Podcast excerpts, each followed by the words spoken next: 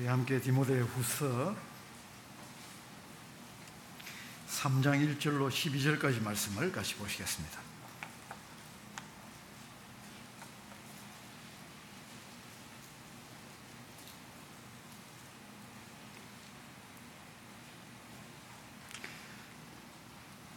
디모데 후서 3장 1절에서 12절까지 말씀 우리 한 절씩 교독을 하도록 하시겠습니다. 너는 이것을 알라 말세에 고통하는 때가 이르러?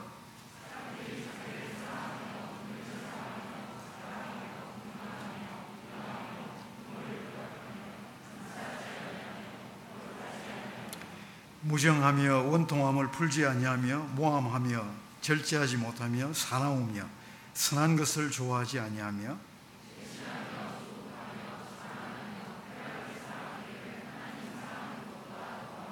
경건의 모양은 있으나 경건의 능력은 부인하니 이 같은 자들에게서 내가 돌아서라.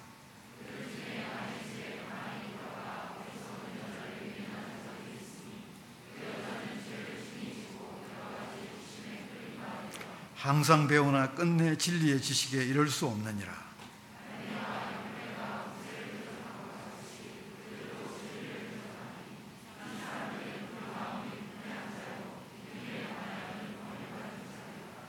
그러나 그들이 더 나아가지 못할 것은 저 두 사람이 된 것과 같이 그들의 어리석음이 드러날 것임이라.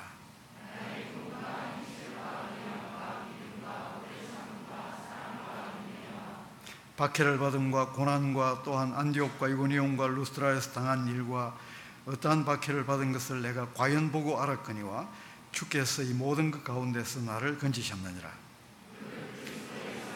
경건하게 살고자 하는 자는 박해를 받으리라. 아멘. 네, 여러분 잘 쉬셨습니까? 네, 아침에 다시 만나서 반갑습니다. 아무래도 뭐 집 떠나고 나와 있으면 아무리 좋은 장소에 있어도 고생은 고생이죠.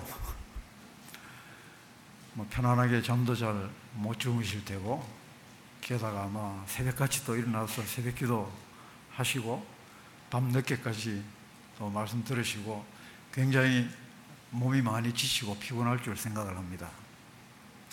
하나님께서 여러분 한 사람 한 사람에게 귀한 은혜를 베풀어 주셔서 이 모든 것 감당할 뿐만 아니라 또 더 풍성하게 만들어 주시기를 끝까지 잘 인내하면서 하나님 예비하신 것들로 다 채워지기를 간절히 기원을 합니다. 제가 언젠가 한번 어, 마트에 들렀다가 대형 마트에서 물건을 사고 엘리베이터를 타려고 기다리고 있는데 문이 열렸습니다. 어떤 젊은 여자분 한 분이 엘리베이터에서 급하게 나오고 또 기다리고 있던 어떤 중년 남자 한 분이 엘리베이터를 탔습니다. 급하게 하다 보니까 어깨가 조금 부딪혔습니다. 그랬더니 그 젊은 여자분이 대뜸 하는 말이 좀 내리고 타지 이제 이렇게 불평을 하니까 이 또 안에 들어가 타고 있는 중년 남자분은 갑자기 버럭 고함을 지르면서 뭐라고 금방시게 그러면서 이제 서로 고성이 오가기 시작하더니 살벌하게 싸움이 붙기 시작했습니다. 불과 1분, 2분 사이에 일어난 일입니다. 불과 1분, 2분 사이에 그것도 생전 처음 보는 사람 사이에 서로를 잡아 죽일 듯이 이렇게 싸우는 이 현실. 야, 이것이 지금 우리가 살아가고 있는 이 사회의 현실이구나. 뭔가 사람들의 가슴 속에 분과 노와 화가 가득 찬 것 같습니다. 그것을 배출하지 못하고 감당을 하지 못해서 어쩔 줄 몰라 하는 것 같습니다. 조금만 틈만 생기고 조금만 기회만 생기면은 그냥 저 터져 나옵니다. 어제도 한 기사를 보니까 저 경기도 북쪽에서 어떤 젊은 사람 하나가 고등학생들 매치하고 시비가 붙은 것 같습니다. 아마 몇 사람 되는 이 고등학생들이 이 젊은 청년을 조금 이제 좀 못되게 그렇게 대우를 했던 것 같습니다.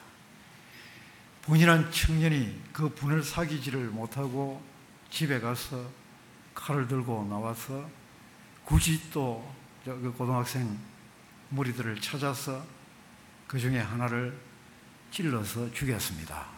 무려 64회나 찔러서. 그냥 막 분을 그런 방식으로 표출을 하는 거죠.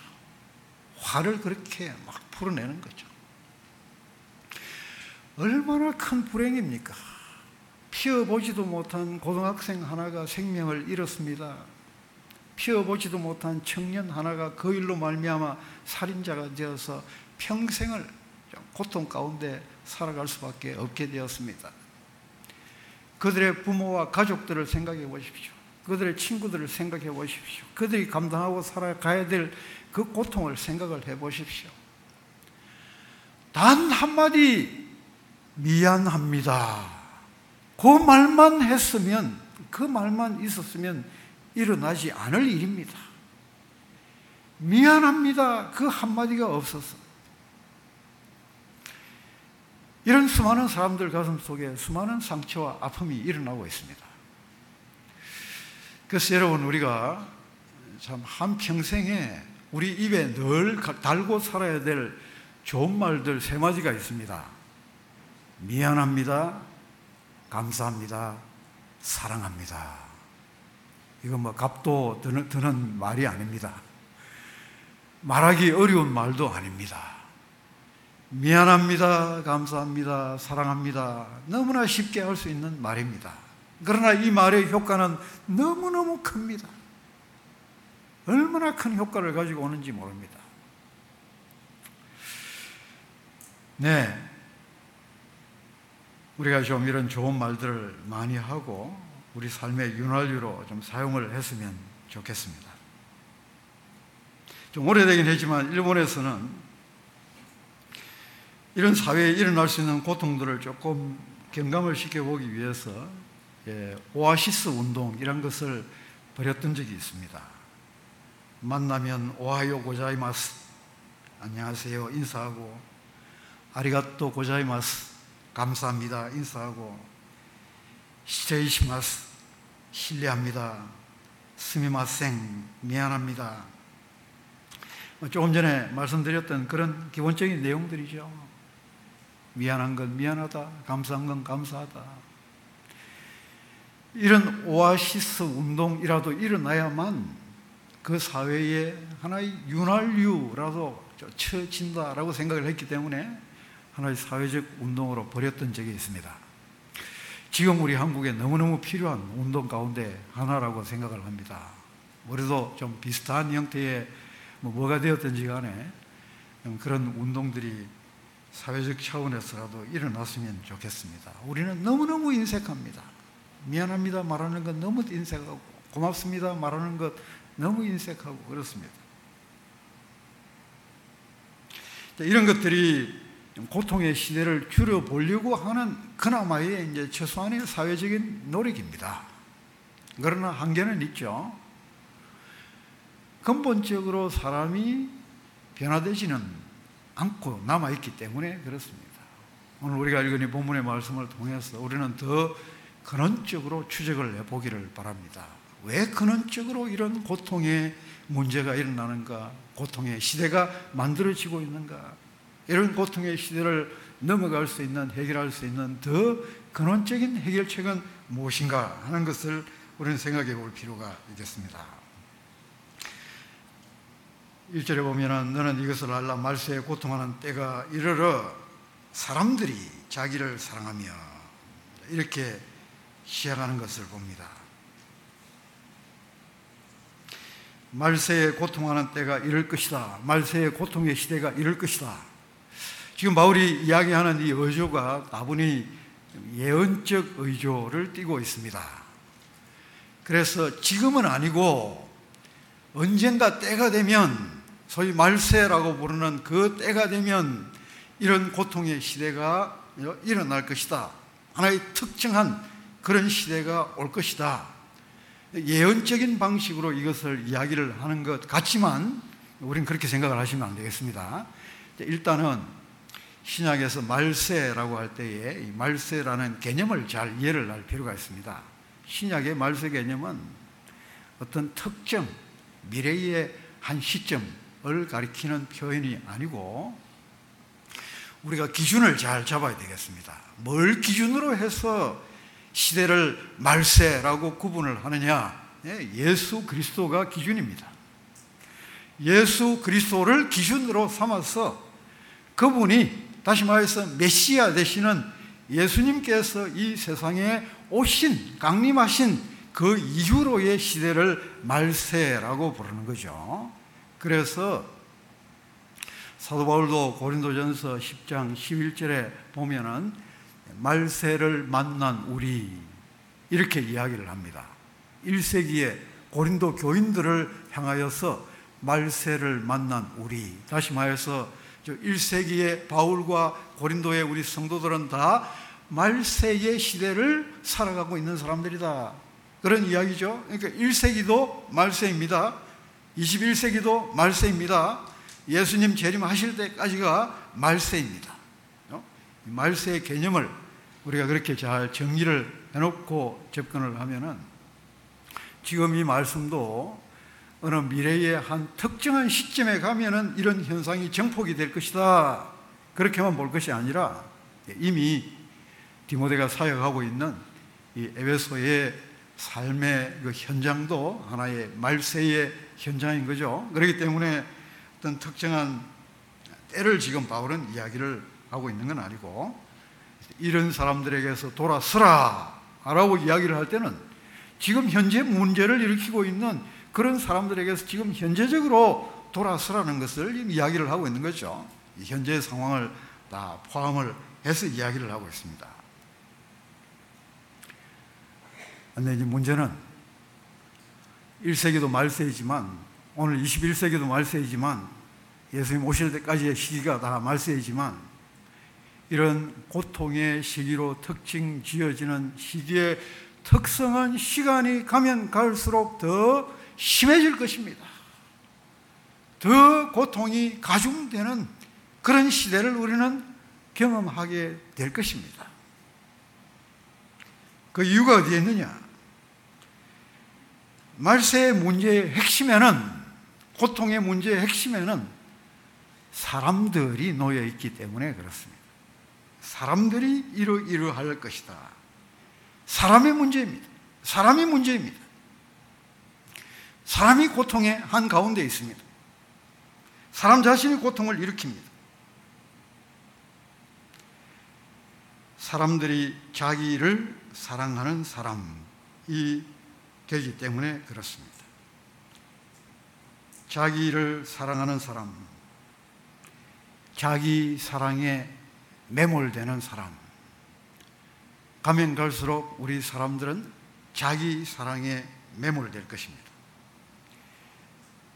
이것이 무엇과 대비가 되고 있느냐 하면은 하나님을 사랑하는 것보다 사절에 나오는 하나님을 사랑하는 것보다 이것이 대비가 되고 있습니다. 제일 먼저 언급하고 있는 것이 사람이 자기를 사랑하는 이런 사람들의 문제이다.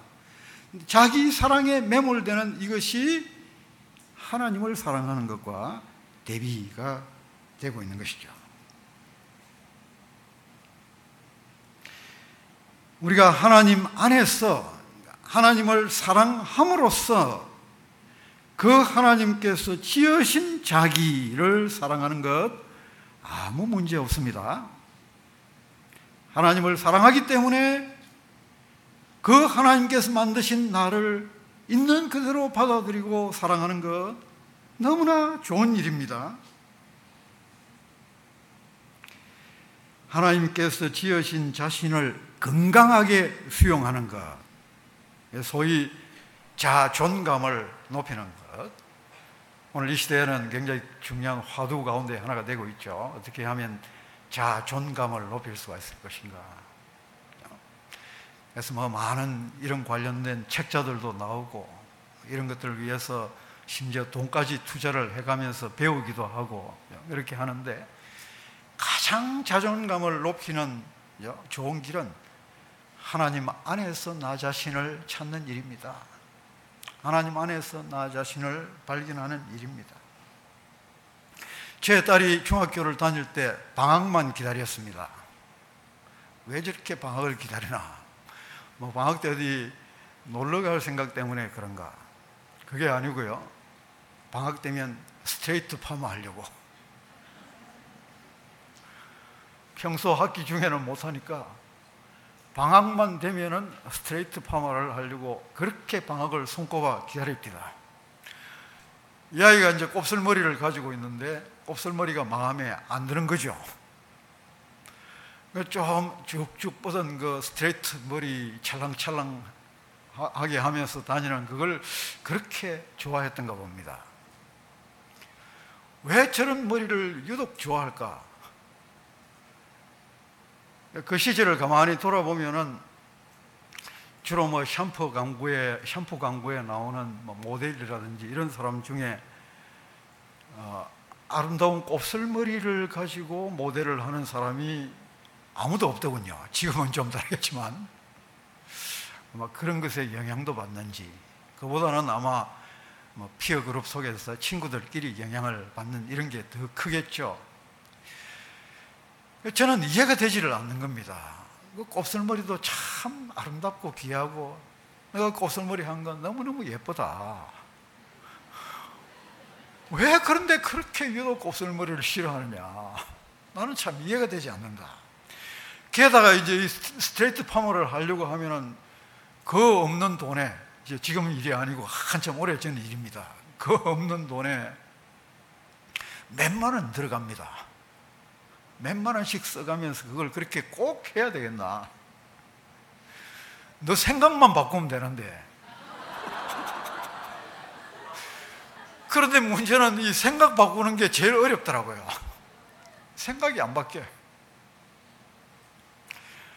시간이 좀 걸립니다. 뭐 그거 가지고 싸울 수는 없는 거고 그래도 뭐 그렇게 고대를 하고 그렇게 원하니까 없는 돈 줘가지고 뭐 파마를 시키거나 하긴 했지만 시간이 조금 지나니까 문제가 해결이 됩니다. 어떻게 해결이 되느냐? 하나님 안에 들어가니까 해결이 됩니다. 이 아이가 하나님을 진지하게 만나고 하나님에 대한 인격적 체험을 가지기 시작하니까 자신의 모습을 있는 그대로 하나님께서 만들어 주신 그대로 받아들이는 이런 능력이 팍 올라가는 거죠. 자기에게 있는 모든 것들을 건강하게 수용하기 시작한 것을 보았습니다. 그 중에 하나가 이제 곱슬머리죠. 그때부터 곱슬머리를 좋아하기 시작하고 그때부터 있는 그대로를 받아들이기 시작하고 그때부터 뭐 방학 되면 스트레이트 파마 하려고 그렇게 고대를 하고 그러지 않는 것을 보았습니다. 자기 사랑, 자기 애에 매몰된 사람, 눈에는 자기밖에 보이지 않죠. 자기에게는 한없이 후하고 남에게는 한없이 가혹합니다. 남을 인정하지 못하니까 남에게 보이는 것들은 전부 결점뿐이죠. 제가 테니스를 좋아해서 저희 동료 교수님과 더불어 뭐 테니스 치는 날 늘 고대하고 열심히 또 즐기고 있지만 짝을 이루어서 이제 테니스를 치다 보면은 그 중에 또 성격이 좀 별난 분들이 있습니다. 테니스 우리 중에는 제일 잘 치는 분 중에 한 분은 굉장히 다른 사람들의 이 못하는 것에 대하여 예민하게 관찰하고 포착하는 눈이 특별합니다. 그래서 이분하고 짝이 되면 굉장히 괴롭습니다. 실수 한 번 하면은 막 뒤에서 이제 그것도 이렇게 못하고 이렇게 이렇게 하면 되는데 막 소리가 이제 터져 나오는 거죠. 그러면 이제 더 쫄아가지고 기량을 마음껏 발휘하는 것이 아니라 더 실수를 많이 하면 그럼 더 이제 잔소리가 많이 나오고 그렇게 코트에서 한참 잔소리 듣고 그 다음에 마치고 나서 이제 식사를 하러 갑니다. 거기서 또 제 2탄이 시작됩니다. 최 교수 아까 보니까 말이야 다리가 영 약해져 가지고 못 쓰겠어. 다리 운동을 좀 해야 되겠어부터 시작해 가지고 이제 제 2탄이 나오기 시작하면 밥맛이 뚝 떨어집니다. 아, 내가 못하면 짝이 된 사람이 괜찮아, 괜찮아. 내가 잘 받아줄 테니까 실수해도 돼. 이러면 더 기운이 나서 잘할 것 같은데, 그렇지 않은 거죠. 네. 제가 뭐 이 자리에서 제 동료 선배를 욕하기 위해서 이 이야기를 하는 건 아니고, 우리가 흔히 경험하는 하나의 현상 가운데 하나를 그냥 말씀드리고자 이렇게 이야기를 하는 것입니다. 그러니까 자기에 매몰되면은 자기밖에 안 보이게 되어 있죠. 그러니까 자기 잘하는 것만 눈에 들어오게 되어 있고, 그래서 자기 자랑이죠. 교만하게 되죠. 다른 사람들에 대해서는 비방하게 되죠. 모함하게 되죠. 자, 이런 사람들의 입에, 마음에 결코 담기지 않는 단어 하나가 있습니다. 덕분에 라는 단어죠. 선생님 덕분에, 부모님 덕분에, 친구야 너 덕분에 내가 지금 이렇게 될 수가 있었어. 이 자리에 올 수 있었어. 덕분에 라는 이야기는 절대 하지를 않습니다. 왜? 모든 것을 다 자기가 잘라서 이루어 왔으니까 자기밖에 안 보이는 거죠. 우리가 이 덕분에 한마디 하는 것이 또 덕분이라고 느낄 수 있는 그런 마음을 가지는 것이 얼마나 귀한 일인지 모릅니다. 부모님 덕분입니다. 부모님들의 희생이 있었기 때문에 내가 지금까지 이렇게 공부하고 생존하고 살아올 수 있었습니다. 선생님 덕분입니다. 누군가의 희생과 수고를 인정하고 알아주는 마음이죠. 이런 마음이 얼마나 귀한지 모릅니다. 저는 이런 마음을 고등학교 다닐 때에 우리 고등학교 선생님 한 분을 통해서 잘 배울 수가 있었습니다. 저는 저 강원도에서 고등학교를 다녔는데 눈이 참 많이 왔습니다. 어느 한 날도 눈이 엄청나게 내려서 학교 등교하기가 참 힘이 들었습니다. 뻘뻘 그 추운 날 땀을 흘리면서 이제 학교 정문까지 왔는데 정문까지는 힘이 들었지만 정문에 딱 들었으니까 그때부터는 눈이 깨끗하게 치워져 있었습니다.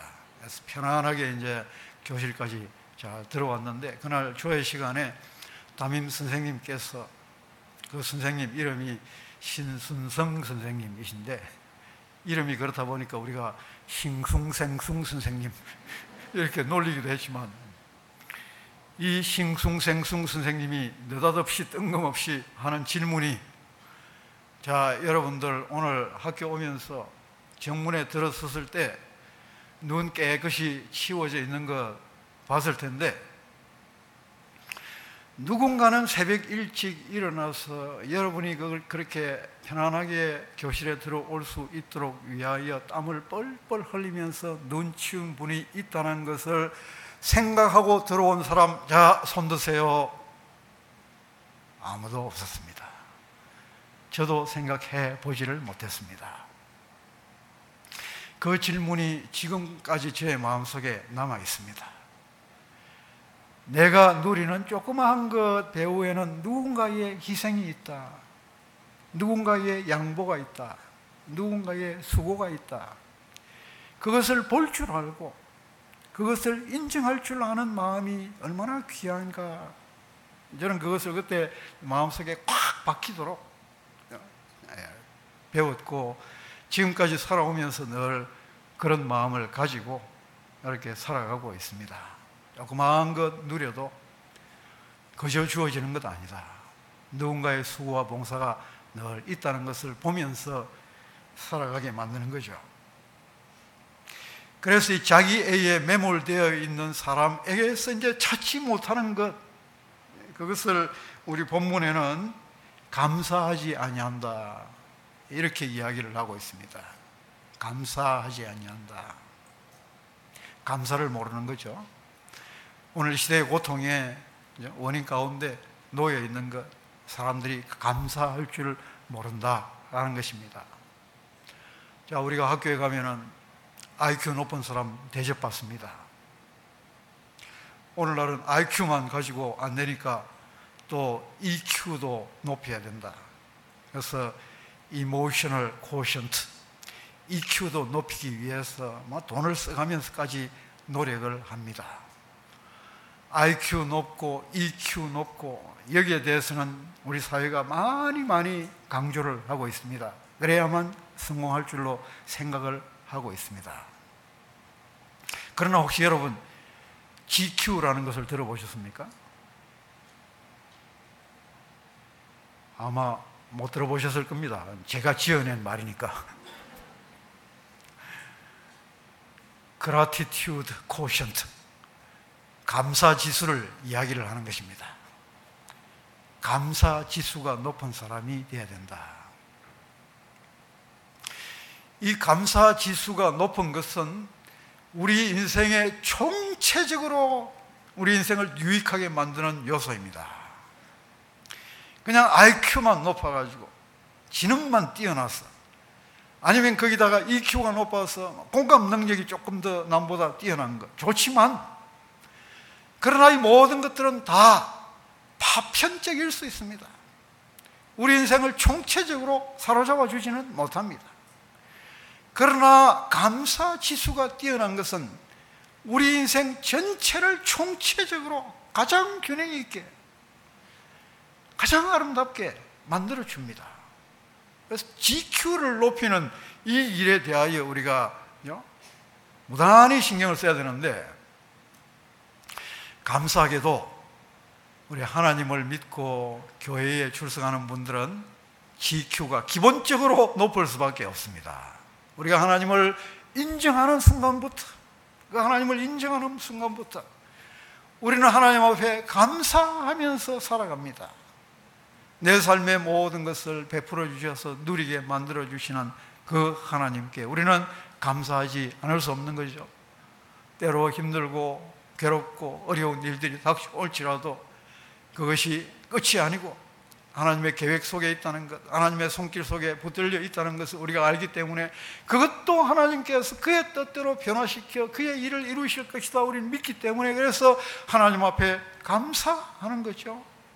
그래서 참 우리 하나님을 인정하면서 살아가는 사람들은 이 GQ가 굉장히 높습니다. 물론 안 그런 사람도 있을 수는 있겠지만 그렇다면 이제 우리는 더 이 GQ 하나님 앞에서 감사하면서 살아가는 삶을 정진시켜 나가야 되겠죠.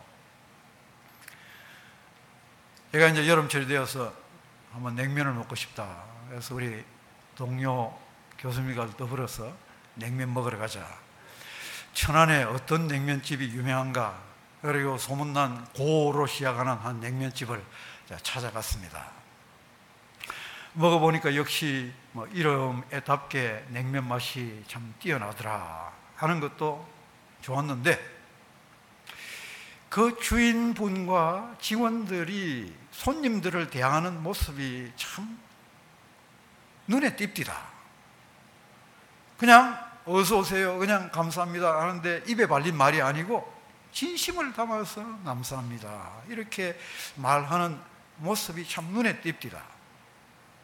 그래서 제 동료 중에 한 분이 어, 이거 주인분이 아마도 하나님을 믿고 또 교회 다니시는 권사님이신가 보다 어, 이렇게 이야기를 해요. 그러니까 뭐 물어보지도 않고 다른 정보도 없지만 그 묻어나는 하나의 모습 속에서 말씨 하나하나 속에서 다 드러나는 거죠. 다른 갈집도 많이 있지만 이 누추한 우리 집을 찾아주셔서 참 감사합니다. 내가 만든 이런 보잘것없는 냉면이지만 맛있게 먹어주셔서 감사합니다. 그래서 한마디 한마디에 참 손님에 대하여 감사합니다 하는 이런 마음이 묻어나도록 표현을 하는 것, 뭐, 특별하게 눈이 띕디다. 그래서 나가면서 아니나 다를까 이제 계산을 하면서 물어보니까 물어보니까 역시 교회 출석 잘 하시는 권사님이 그 집의 주인입니다. 예, 그렇게 이제 감사하는 마음을 가지고 모든 것을 총지휘를 하고 직원들도 또 그렇게 감사의 마음을 이게 잘 훈련을 시키고 하니까 그 전반적으로 그 가게의 분위기 속에 예, 그런 마음이 묻어나게 되는 것이죠. 때로 저와 여러분 삶 속에 고난도 찾아옵니다. 그러나 그것에 대해서 우리는 하나님 안에서 하나님을 인정하기 때문에 감사하게 되는 거죠. 이제 8월 3일 내일이 되면은 제 아내가 이제 요양병원에 들어간 지가 만 8년째가 됩니다. 8년 전 8월 3일에 몸을 꼼짝 움직이지 못하는 그 아내를 더 이상 집에서는 돌볼 수가 없는 상황이 닥쳐서 요양병원에 이제 맡길 수밖에 없는 그런 상황이 생겼습니다.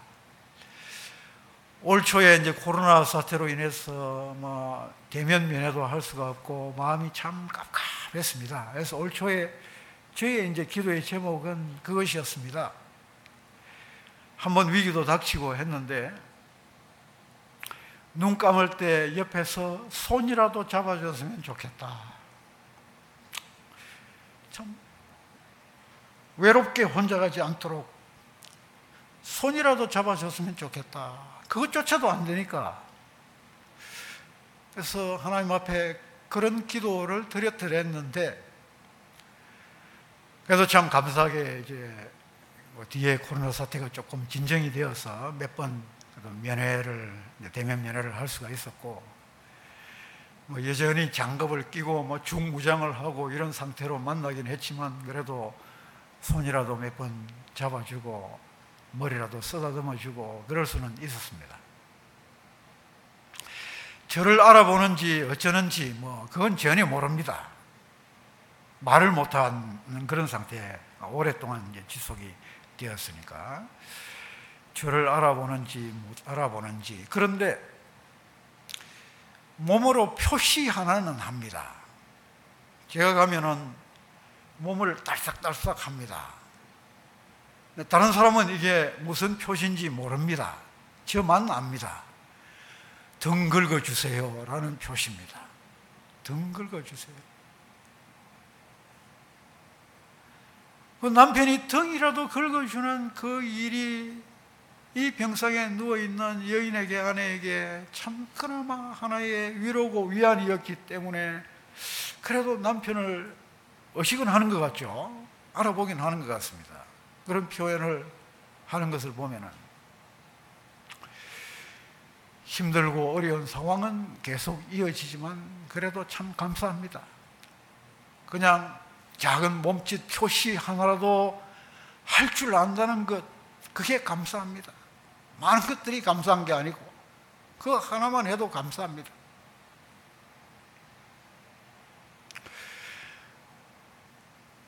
우리 삶 속에 이런 시련과 어려움들이 계속 닥쳐오고 있지만 그 속에서 하나님께서 우리에게 감사를 주시기 때문에 이 감사는 그냥 형식이 될 수가 없습니다. 이게 그냥 빈소리 빈말로 하는 것이 될 수가 없습니다. 우리 영혼의 생명줄입니다. 감사하지 않으면 살 수 없는 우리 영혼의 생명줄 같은 이런 감사를 하나님 앞에 돌려드리면서 우리가 살아가는 거죠.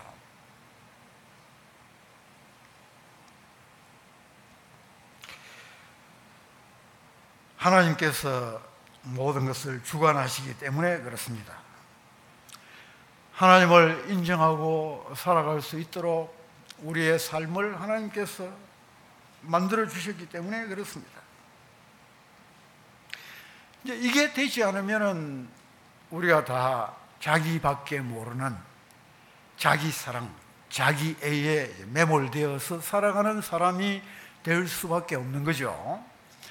자, 이런 사람이 이제 이 세상을 가득 채우게 될 때에 만들어지는 현상이 뭐겠습니까? 그게 이제 고통입니다. 그게 고통입니다. 감사하지 않으며 다음에 거룩하지 않으며 하나님을 인정하지 않을 때 하나님을 의식하면서 살아가지 않을 때 하나님을 닮아서 살아가지 않을 때 나타나는 현상이죠. 무정하며 여러분이 무정하며 이 단어도 참 독특한 단어인데 무엇에 근거를 하는 단어냐 하면은 스토르게라고 해서 우리가 사랑 고대 히랍인들이 사랑을 여러 가지로 구분을 많이 했습니다. 사랑의 대상이 누구냐에 따라서 연인과의 사랑이면 이걸 에로스라고 이야기를 하고 뭐 친구 간의 사랑이면 이것을 필로스라고 이야기를 하고 이방인들에 대한 환대의 사랑이면 크세니아라고 또 이야기를 하고 이제 그 중에 또 특별한 영역이 있죠. 부모와 자식 간의 사랑, 부모와 자식 간의 사랑, 이 혈육의 사랑 이건 특별합니다. 누가 가르치지도 않습니다. 그런데 자기가 낳은 그 자식이 얼마나 귀합니까? 얼마나 저 아빠의 사랑, 엄마의 사랑을 쏟아부을 수밖에 없게 만들죠. 그런 이 참 독특한 사랑. 이걸 이제 스토르게라고 이야기를 하죠.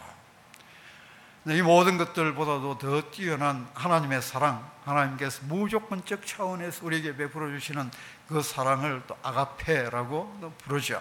이런 여러 가지 뭐 사랑을 좀 구분을 해서 부르는데 그 중에 여기 이제 무정하며라고 할 때에 쓰고 있는 용어가 스토르게라는 단어를 부정하는 차원에서 쓰고 있는 단어입니다. 그러니까 그 말의 뜻은 부모 자식 간의 혈육 간에 발견하는 그런 천성적인 사랑조차도 갖추지 못한 그것조차도 저버리는 이런 상태를 이야기를 합니다. 오늘 이 시대에 여러분 얼마나 생생하게 이런 일들이 일어납니까? 자기 배에서 낳은 핏덩어리 자기 자식을 낳자마자 죽여서 뭐 말로 표현하기가 어렵습니다. 쓰레기통에 산채로 버리는 일이 없나? 죽여서 어디 봉지에 담아 버리는 일이 없나? 이게 지금 이 시대에 일어나고 있는 현상입니다. 표면적으로 몇몇 가지들을 우리가 뉴스를 통해서 알고 있지만은 얼마나 수많은 사람들이 이렇게 저 부모의 사랑, 그 자연적인 그런 사랑조차도 저버리면서 살아가는 그런 시대가 되고 있는지 모릅니다. 이것이 이런 고통의 시대의 하나의 특징이죠.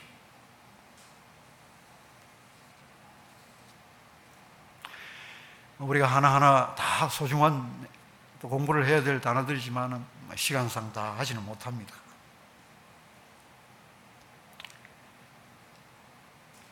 자만하며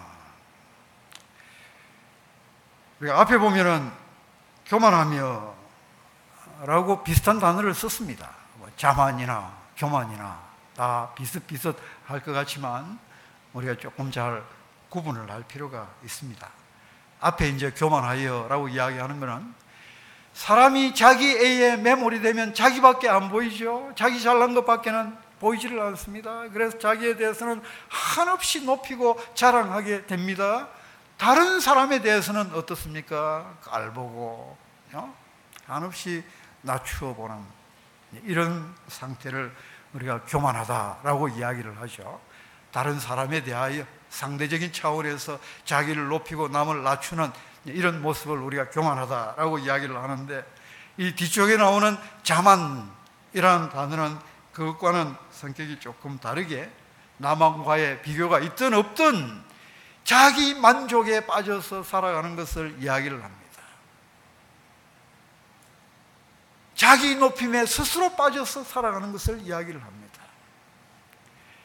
그것이 자기 기만에 해당되는 것임에도 불구하고 기만 상태에 기만 상태에 빠져서 자기가 미혹되어 있는 줄도 모르고 어기양양 그렇게 홀린 상태에 빠져서 살아가는 것 아마 오늘 어, 우리 젊은 층의 여러분들이 얼른 떠올리는 단어는 잡벅일 겁니다. 잡벅. 이런 말 많이 쓰시죠? 자뻑에 빠져서 살아가는 사람들. 이게 이제 영적 차원에서 생각하면은 이런 현상을 생각을 할 수가 있습니다. 제가 지금은 가지는 못하지만 수년 전에 몇 해에 걸쳐서 이제 파키스탄에 가서 위험한 상황 속에서 말씀을 전하고 가르치는 그런 일을 한 5년간 지속적으로 했던 적이 있습니다. 한 번은 거기에 가서 이제 신년을 맞았습니다. 그곳에 있는 한 교회에서 신년 예배를 인도를 하려고 강단에 올라섰습니다. 여기 마련되어 있는 슬리퍼를 자연스럽게 신고 강단에 섰는데 막 설교를 시작을 하려고 하니까 청중 가운데 어떤 사람이 일어서서 막 고함을 지르기 시작합니다. 왜 저렇게 고함을 지르고 있는가? 뭔가, 뭐가 잘못됐는가? 영문을 알지를 못했습니다. 그래서 저를 도와주는 제 제자 목사님에게 물어봤습니다. 무슨 이야기 하고 있는 거냐? 그 사람이 지금 왜 강단 위에 신발 신고 올라가 있느냐? 그거 가지고 지금 시비를 걸고 있대요. 바깥에 신는 신발도 아니고 실내용 슬리퍼인데 그래도 그 사람 눈에는 그게 걸렸던 모양입니다. 이 사람이 의식을 사로잡고 있는 건 뭐냐 하면은 이제 그 사회 모스크에 들어갈 때그 모습이죠. 모스크에 들어갈 때다 발을 깨끗이 씻고 맨발로 들어가는 이런 문화 속에 살다 보니까 교회당에 올 때도 신발을 벗고 자기 차원으로 하려면 발까지 다 닦고 이제 들어와야 되는데 그까지는 안 하고 그래도 강단에 올라가서 신발을 신고 있는 저건 못 봐주겠다 이런 생각에 꽉 사로잡힌 거죠. 철저하게 미혹된 자기 기만의 의식 속에 사로잡혀 있는 것입니다. 우리는 무슬림들처럼 어떤 외적 차원에 있어서의 경건 이런 것에 목숨을 걸지 않습니다. 상황이 이제 그런 상황이었습니다. 진정이 될 줄 알았는데 진정이 되지를 않아요. 한참 고함을 지르고 있습니다.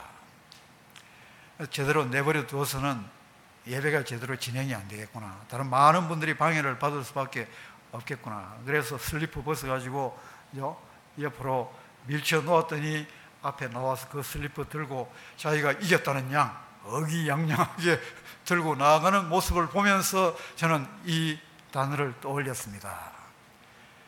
미혹된 자기 기만에 잔뜩 빠져 있구나. 이제 파키스탄에 가면서 사역을 하는 것 중에 하나는 이런 그리스도인. 이름은 그리스도인이라고 합니다. 한 번도 성경은 읽어본 적이 없습니다. 진정으로 예수 믿는 것의 의미가 뭔지를 모릅니다.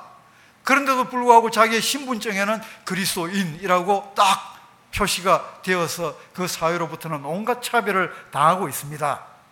이상한 현상 가운데 하나죠. 아이러니 중에 아, 이러니입니다 실제로는 예수도 알지도 못하는 이런 사람이 예수 교인이라는 이유 때문에 차별을 당하고 살아가고 있는 이런 현상이 그 땅에 일어나고 있습니다. 그래서 이런 사람들에게 성경을 가르치고 진정으로 예수 믿는 것이 뭔지를 가르치고 어떤 외적 경건 차원이 아니라 우리의 심령이 속으로부터 성령으로 말미암아 새로워져서 새 사람으로 거듭나고 그 마음으로부터 하나님을 높이고 존경하고 사랑함으로 말미암아 변화된 그런 새 사람을 만들어내고자 하는 것 그런 새 사람의 삶을 살아가도록 만드는 것 이걸 위해서 이거 사역을 위험 속에서 감당을 해왔던 거죠.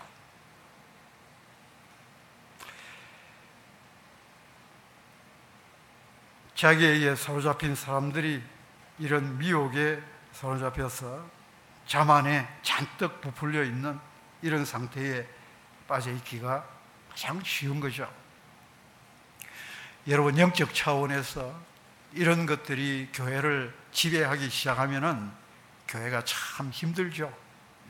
우리가 말씀을 바르게 알고 하나님의 뜻을 따라서 하나님을 섬기는 그런 아름다운 교회가 되면은 그 안에 참 여러분 공동체처럼 평안이 있고 살아있는 거룩이 있고 하나님의 통치가 있고 기쁨이 있고 그런데 그렇지 못하고 뭔가 자신은 미혹되어 있는데 그 미혹된 게 뭔지도 모르고 그러면서 자기가 최고인 줄 생각을 하면서 나대는 그런 사람들이 한 사람이라도 교회 안에 영향을 행사하기 시작하면 참 힘들어집니다. 굉장히 어려워집니다. 이유가 뭘까요? 겉으로는 하나님의 이름을 내세우고 나오지만 속으로는 변화되지 못한 자기 사랑에 매몰되어 있기 때문에 그런 거죠.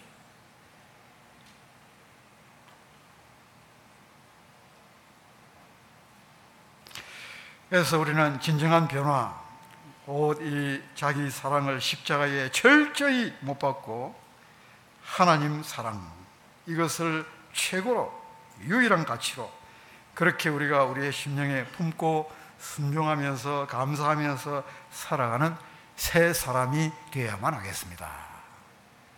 이것이 고통의 시대의 원인이고 깊은 원인이고 이런 고통의 원인을 우리가 넘어서 그것을 풀어나갈 수 있는 하나의 해답이 되는 거죠. 자, 바울은 여러 가지 현상들을 언급을 하면서 마지막으로 한 가지를 더 덧붙이고 있죠. 5절 말씀해 보는 것처럼 경건의 모양은 있으나 경건의 능력은 부인하는 사람들이다. 경건의 모양은 있으나 경건의 능력은 부인하는 사람들이다.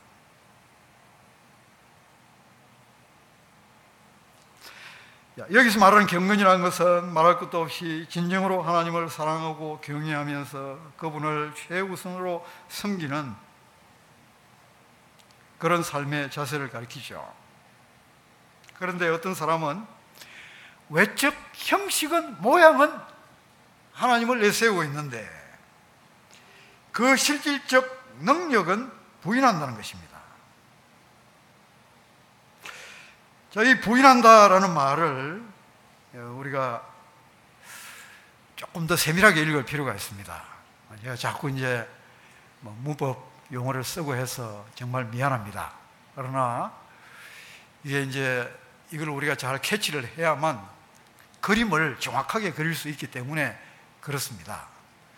이 부인한다라는 말도 그냥 현재 그렇다. 그걸 지금 이야기를 하는 건 아니고 더 깊은 뉘앙스를 품고 있는 표현입니다.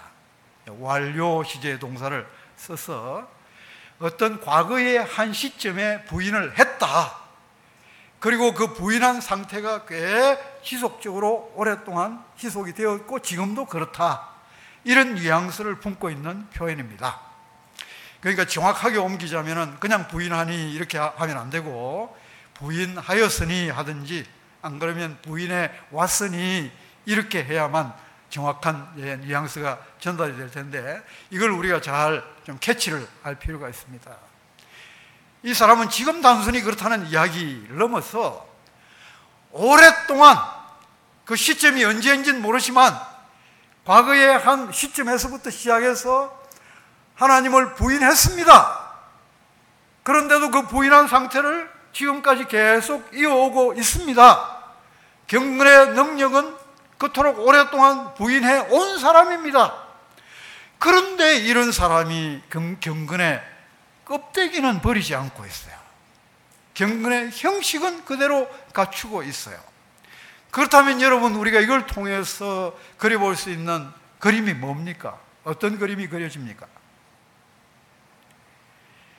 이 사람이 하나님을 오랫동안 부인을 했고 경건의 그 능력을 부인했으면서도 그 껍데기 형식은 지속적으로 유지를 해왔다면 이 지속해온 경건의 껍데기가 무슨 역할을 했을까요?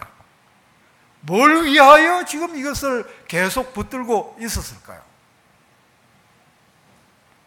다른 게 없죠? 자기 이익을 위한 것입니다. 자기 돈벌이, 자기 밥벌이를 위한 것입니다. 더 나아가서는 이것을 통하여 다른 사람들을 통제, 조작하기 위한 것입니다. 이게 이제 종교의 타락한 모습이죠. 종교가 타락하면 자기 자신을 하나님 앞에 세우지 않습니다. 하나님의 뜻에 맞추어서 자기 자신을 순종하는 그런 길로 내어놓지 않습니다. 그럼에도 불구하고 종교의 형식을 사용하는 이유는 뭡니까? 다른 사람을 통제하고 다른 사람을 움직이고 그걸 통하여 자기 이익을 도모하기 위한 그런 차원이죠. 이렇게 오랫동안 이런 사람이 해왔다는 것을 이야기를 하고 있습니다. 경건의 모양쟁이. 이런 사람의 구체적인 활동의 모습을 고담절에서 보여주고 있는 거죠. 그들 중에 남의 집에 가만히 들어가서 어리석은 여자를 유인한다. 이 여자는 죄를 중히 지고 여러 가지 욕심에 끌린 바 되어서 항상 배우나 끝내 진리의 지식에는 이룰 수 없느니라. 남의 집에 가만히 들어가서 어리석은 여자, 약한 여자입니다. 여자는 죄를 중히 지고 죄가 지금 켜켜이 쌓여 있는 상태입니다. 여러 가지 욕망에 이끌려 다닙니다. 이런 사람들을 유인한다라는 것은 우리가 여기 굳이 성적인 어떤 의미를 떠올릴 필요는 없습니다. 뭐 이런 사람들을 어떤 성적인 요, 자기 노력으로 삼으려고 다가간다 그런 의미는 전혀 아니고 유인한다라는 이 말은 포로로 잡는다 하나의 군사적인 용어입니다. 이런 여인을 노리고 이런 사람을 포로로 잡아서 자기 이익의 수단으로 삼는 것이죠. 어떤 모습으로 우리가 그려볼 수 있겠습니까? 이런 사람들이 경건의 모양을 사용을 어떻게 할까요? 이런 사람들일수록 어쩌면 자기 금욕적인 과시 이런 것들을 앞세울 것입니다. 보십시오. 나는 이렇게 금욕적인 삶을 살아가고 있습니다. 나는 나를 이렇게 철저하게 통제하면서 살아가고 있습니다. 그런 일이야. 얼마든지 다른 동기에서 할 수 있는 일이죠. 이것을 앞세우고 나아가면은 욕망에 이끌려 살면서 거기에서 벗어나지 못하는 이런 사람들이 그 마음 속에 죄의식을 더 크게 가질 수밖에 없습니다. 야, 저 사람은 저렇게 대단한 금욕의 삶을 살아가고 있는데 나는 그렇지 못하고 욕망에 이끌려서 이렇게 맥없이 날마다 무너지면서 사니까 내 모습이 얼마나 구차하냐. 내 모습이 얼마나 비참하냐. 그래서 그 마음속에 죄의식이 계속 정폭이 되는 거죠. 문제는 뭡니까? 진정으로 하나님의 뜻을 복음을 들고 나아가는 사람이 아니기 때문에 예수 그리스도 안에 있는 사제의 은혜를 선포하고 전하여 주지 않는다는 것입니다. 하나님의 뜻은 그가 속하여 있는, 그가 놓여 있는 그 죄를 버리고 돌아서서 하나님 앞에 나와서 사죄의 은혜를 누리는 것입니다. 그래서 그 죄의 권세로부터 그 죄의 모든 지난날의 흔적들로부터 깨끗하게 씻음을 받고 용성을 받아서 새 사람이 되어 성령께 이끌리고 하나님을 사랑하고 하나님을 기뻐하는 그런 새 사람으로 살아가게 만드는 것입니다. 이것이 복음이 하는 일이죠. 이것이 복음의 사람들이 해야 될 일이죠. 그런데 이 사람들은 어떻게 하고 있습니까? 경건의 모양 껍데기만 내세워서 자기 자랑만 잔뜩 하면서 나는 이런데 그러면서 그들을 죄의식 속에 묶어놓고 그것을 벗어나지 못하게 만드는 것입니다. 그렇게 해야만 계속해서 밥벌이가 되니까 철저하게 타락한 존재들이죠.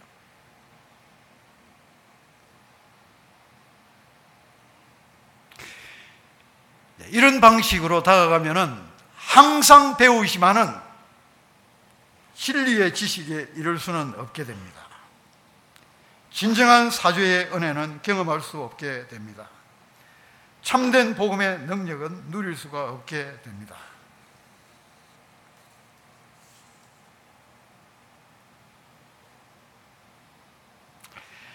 예수님께서 누가복음 7장 36절로 50절에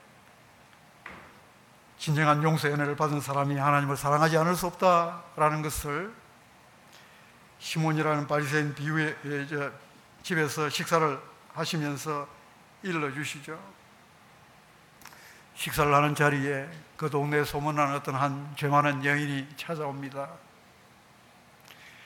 예수님 뒤로 다가가서 한없이 눈물만 흘립니다. 회개의 눈물을 흘리죠. 그 눈물이 얼마나 줄줄 흘러 나왔으면 예수님의 발을 적실 정도였습니다. 자기 눈물로 흥건히 물 부어지듯이 부어져 있는 그 발을 자신의 머리털로 닦아내고 향유 옥합을 깨뜨려서 그 위에 붓습니다. 자기의 전부를 붓는 거죠. 자기의 죄를 용서해 주시고 자기를 새롭게 만들어 주신 이 예수 그리스도의 사죄의 은혜에 한량없이 감격하고 감사해서 자신이 아끼는 그 무엇을 드려도 아깝지 아니해서 향유 옥합을 깨뜨려서 머리에다 붓는 것도 아니고 그 발에다가 부어버립니다. 이 여인의 사랑의 표현이죠. 그 마음 깊이 깊이에서부터 우러나오는 사죄의 은혜에 대한 감사의 표현입니다. 그런데 여러분, 이 모양쟁이 바리새인은 어떻습니까? 이 여인을 정죄하기 바쁘죠. 판단하기 바쁘죠. 심지어 예수님까지도 판단하려고 하고 있습니다. 예수님 정도가 되면 저 여인이 어떤 여인인지 잘 알 텐데, 가까이 오지 넘어서도록 해야 될 텐데, 그 머리틀로 눈물 흘리는 건 눈물 닦아낸 저까지 다 허용을 하는 이 양반은 제대로 된 거야, 뭐야? 예수님까지도 정지하고 판단하고 있습니다. 예수님께서 비유를 일러주시죠. 여기에 두 사람이 있다. 한 사람은 50데나리온을 빚졌고 어떤 사람은 500데나리온을 빚졌는데 의 주인이 똑같이 탕감을 해 주었다. 누가 이 주인을 더 사랑하겠느냐? 당연히 더 많이 탕감을 받은 사람이 더 사랑할 수밖에 없겠죠. 이것이 이 여인의 마음입니다. 그 큰 죄가 아니면 죄가 크든 작든 그 죄에 대한 그 의식이, 인식이 하나님 앞에서 깊으면 깊을수록 우리는 그것을 사죄 용서하여 주신 분에 대한 사랑을 더 크게 가질 수밖에 없습니다. 여러분 돌스토이도 언젠가 그런 말을 했다지 않습니까? 어떤 사람은 자신의 죄를 깊이 자각을 하는 사람이 있는가 하면은 어떤 사람은 전혀 자각하지 못하는 사람이 있습니다. 두 사람을 어떤 사제가 불러놓고 과제를 줬다고 그러죠. 돌을 망태기 속에 한 가득 가지고 와라. 한 사람은 가서 큰 눈에 띄는 돌 하나를 덜컥 들어다가 망태기에 담아서 왔습니다. 또 다른 사람은 잔잔한 자갈 돌들 여러 개를 담아가지고 한 망태기를 만들어서 왔습니다. 사제 앞에 왔을 때 다시 그 사제가 하는 말이 그 돌들을 있는 자리에 다 갖다 놓아라. 근데 큰 돌을 들고 온 그 사람은 그게 어디서 나왔는지를 아니까 그 자리에 그대로 갖다 놓을 수가 있었죠. 그런데 잔잔한 자갈돌들 들고 온 사람들은 그걸 어디서 가지고 왔는지 기억조차 하지 못하는 것입니다. 우리가 끊임없이 죄를 범하면서 살아가면서 그것이 크지 않다, 그것이 잔잔하다, 그것이 별것 아니다 라고 생각할 때는 우리는 기억조차도 못하는 거죠. 그런 상태에 빠져 있는 사람들은 끊임없이 죄 속에 살면서도 자신이 죄인이라는 것을 자각하지 못하게 됩니다. 이 바리새인이 이 모양쟁이가 바로 그런 사람이 있죠. 그도 분명히 하나님 앞에 큰 죄인임에도 불구하고 자각하지 못하고 살아가고 있는 것입니다. 자기는 어렵다고 믿고 있는 거죠. 그래서 예수님을 모셔놓고도 예수님과 자기는 동급이라고 생각을 하는 거죠. 그래서 예수님 올 때 발 씻을 물도 내놓지 않았고 귀한 손님을 맞이할 때 쓰는 올리브 기름도 그 머리에 발라주지 않았고? 자기 동급으로 그렇게 생각을 했을 따름입니다.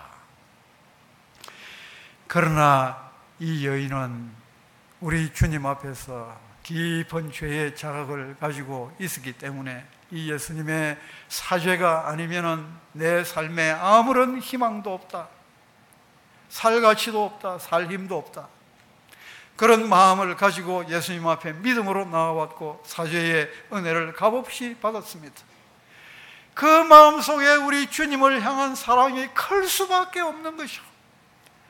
저와 여러분들이 단지 500데나리온 정도가 아니라 그것의 수천만 배, 수억만 배 되는 그런 깊은 죄의 용서를 받은 사람입니다. 그런 사람들로 우리가 하나님 앞에 설 때에 우리는 하나님을 깊이 깊이 사랑하지 않을 수가 없는 것이죠. 그런 사랑의 마음을 가지고 우리가 하나님을 앞세우며 공경하면서 이제는 그의 뜻을 준행하며 살아가는 새 사람으로 우리 자신을 바르게 위치시키고 이렇게 주님과 동행하는 삶을 우리는 살아가는 것입니다. 여러분, 이런 사람이 이 시대의 희망입니다. 경건의 껍데기만 갖추고서 자기 이익의 도구로 삼는 이런 사람들은 오히려 고통의 시대를 더 고통스럽게 만드는 그런 원흉일 뿐입니다. 진정으로 하나님을 사랑하고 하나님 뜻대로 살아가는 마음 깊이 하나님 사랑하지 않을 수 없는 그런 사람들이 이 시대의 희망이죠. 고통의 시대의 답입니다. 사도 바울은 이런 사람을 이 시대의 사명자로 불러 세우기 위해서 이제 디모데를 부르고 있는데 우리가 10절 말씀에 나의 교훈과 행실과 의향과 믿음과 오래 참음과 사랑과 인내와 박해받음과 고난과 또한 안디옥과 이고니온과 루스트라에서 당한 일과 어떠한 박해를 받은 것을 내가 과연 보고 알았거니와 너 디모데를 지금 부르는 것입니다만은 10절과 11절이 굉장히 문장이 깁니다. 옮기기도 굉장히 까다롭고 어렵습니다.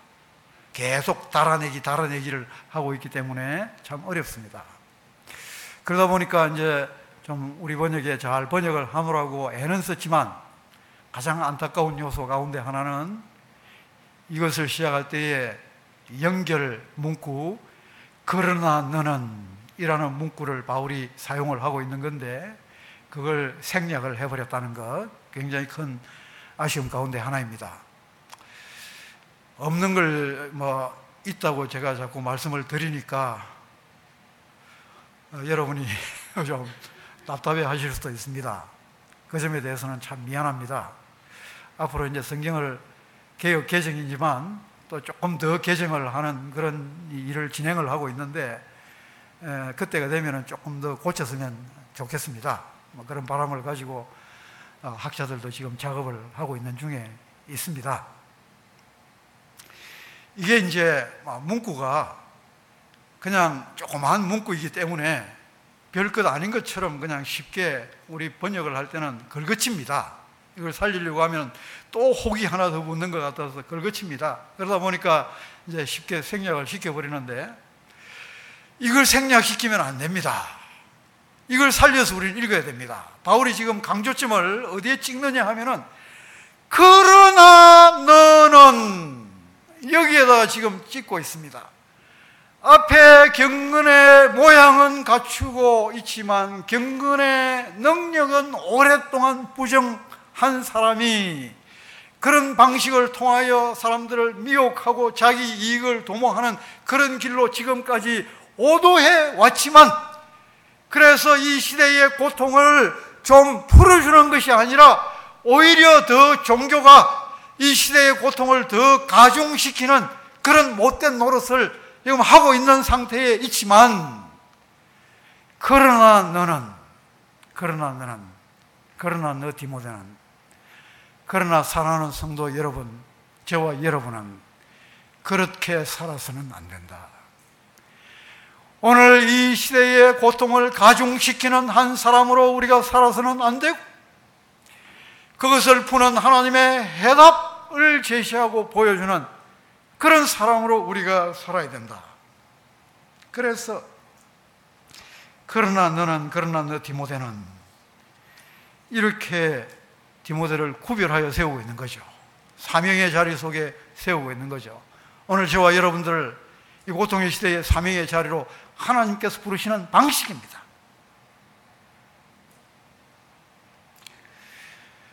너무 좋은 문구이고 꼭 살려야 될 문구인데 우리가 좀 살려서 그렇게 읽었으면 좋겠습니다. 여러분이 이름을 호명해 준다는 것, 이름을 거명해 준다는 것, 예, 대단히 중요한 의미를 가지고 있죠. 어, 지금 그 한 정당의 그 반도체 특위 위원장을 맡고 있는 양모 의원을 대부분 아실 겁니다. 어, 이분은 정당을 초월해서 오늘 이 시대의 아, 반도체 산업이라는 이 국가적 사업을 위하여 정치 영역을 초월하여 하나의 또 중요한 자리를 기꺼이 맡아서 예, 이끌어가고 있는 분인데 뭐 우리가 들어보신 분들 대부분 다 아시는 것처럼 이분은 여상 출신입니다. 여상 졸업하고 삼성전자에 이제 그 연구원 보조하는 그 일을 위해서 보조원으로 들어갔는데 거기 들어가서 처음에 이제 하던 일은 그냥 잔심부름.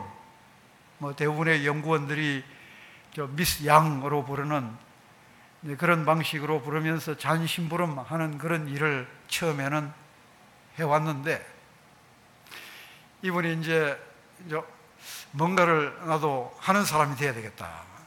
그래서 일본어를 익혀서 그 당시 이제 반도체 소개를 하려고 하면은 여러 일본 책자들이 이제 중심이니까 그 일본어로 된 기술 서적들을 번역을 해가지고 연구원들에게 공급을 해주기를 시작을 했다고 합니다. 그랬더니 그때부터 연구원들이 그 가치를 알아보고 양 누구 씨라고 이름을 부르더랍니다. 자기가 최근에 어떤 언론에서 인터뷰를 하면서 그 이야기를 직접 자기 입으로 해놓았을 때다. 그때 양 아무개 씨라고 내 이름을 불러준 그것이 내 인생의 결정적인 전환점이 되었다. 아, 나도 가치를 인정받는 한 사람이 될 수가 있구나. 또 그렇게 살아야 되겠구나.